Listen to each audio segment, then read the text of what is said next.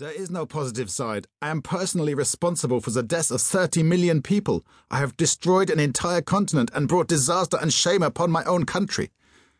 Yes, but it's better than bottling it all up. And now everyone is against me. Russia, Britain, America, they all think I'm like a really bad person. Well, we all do bad things sometimes, but at least you are trying to make a difference. That's the main thing. What was that bang? I've just shut my Alsatian, and now I'm going to shoot myself through the mouth. Uh, hang on, I'll just see if my supervisor is free at the moment. I'm going to put you on hold. You'll hear some light classical music. Hello? Hello? Great Britain had, of course, played a central role in the Titanic conflict, whose outcome had so depressed Adolf Hitler. The Russians may have sacrificed more lives, the Americans may have spent more money, but by refusing to surrender in 1940, Britain crucially provided the time for the world to gather itself and eventually turn the tide against fascism. Thus it was that the British emerged from the war with an enormous sense of pride at the lone stand made against the Nazis and Britain's huge contribution to the eventual defeat of Germany. Fascism was discredited as a political creed, democracy was virtuous and triumphant. Henceforth, middle aged men at medal fairs would only be interested in the emblems of the victorious Allied forces.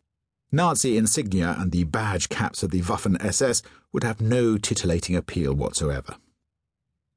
The war had been in the papers a lot over the previous six years, but unlike so many of the headlines today, lottery winner had ASBO, kid 13 is a dad, and person who is on the telly once did something bad, the national front pages really mattered. The news was directly experienced by the nation. The outcome of the Battle of Britain determined the future for everyone.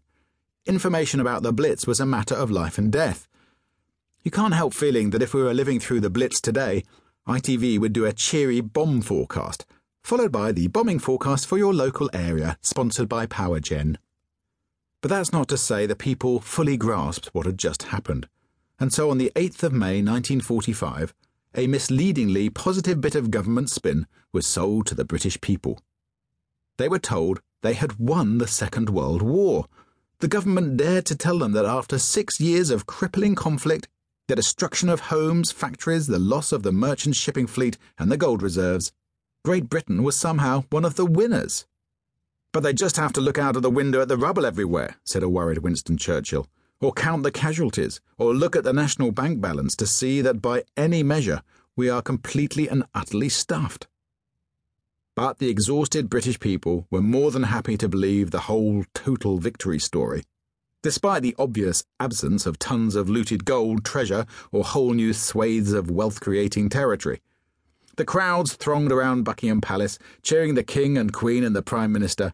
They sang Rule Britannia and God Save the King, and climbed up lampposts waving the Union Jack, as complete strangers hugged one another, shared bottles of beer, and had drunken euphoric sex in shop doorways. 19 year old Princess Elizabeth and her sister, Princess Margaret, had been permitted to mingle anonymously in the crowd, though whether the future Queen snogged any drunken squaddies is not recorded. Everyone was swept along with jubilation and pride and relief that invincible Britain had finally emerged victorious. And that's where the problems really began. Germany knew it had cocked up in quite a big way. Japan knew it had to totally rethink how it came up with blue sky ideas like, let's go to war with America. Even the French had witnessed the total failure of its pre war systems and the disastrous consequences of its complacency and deep internal divisions.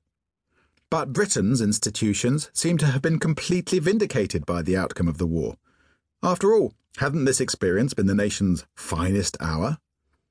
The civil service weren't hanging their heads in shame in 1945 and saying, What an utter disaster!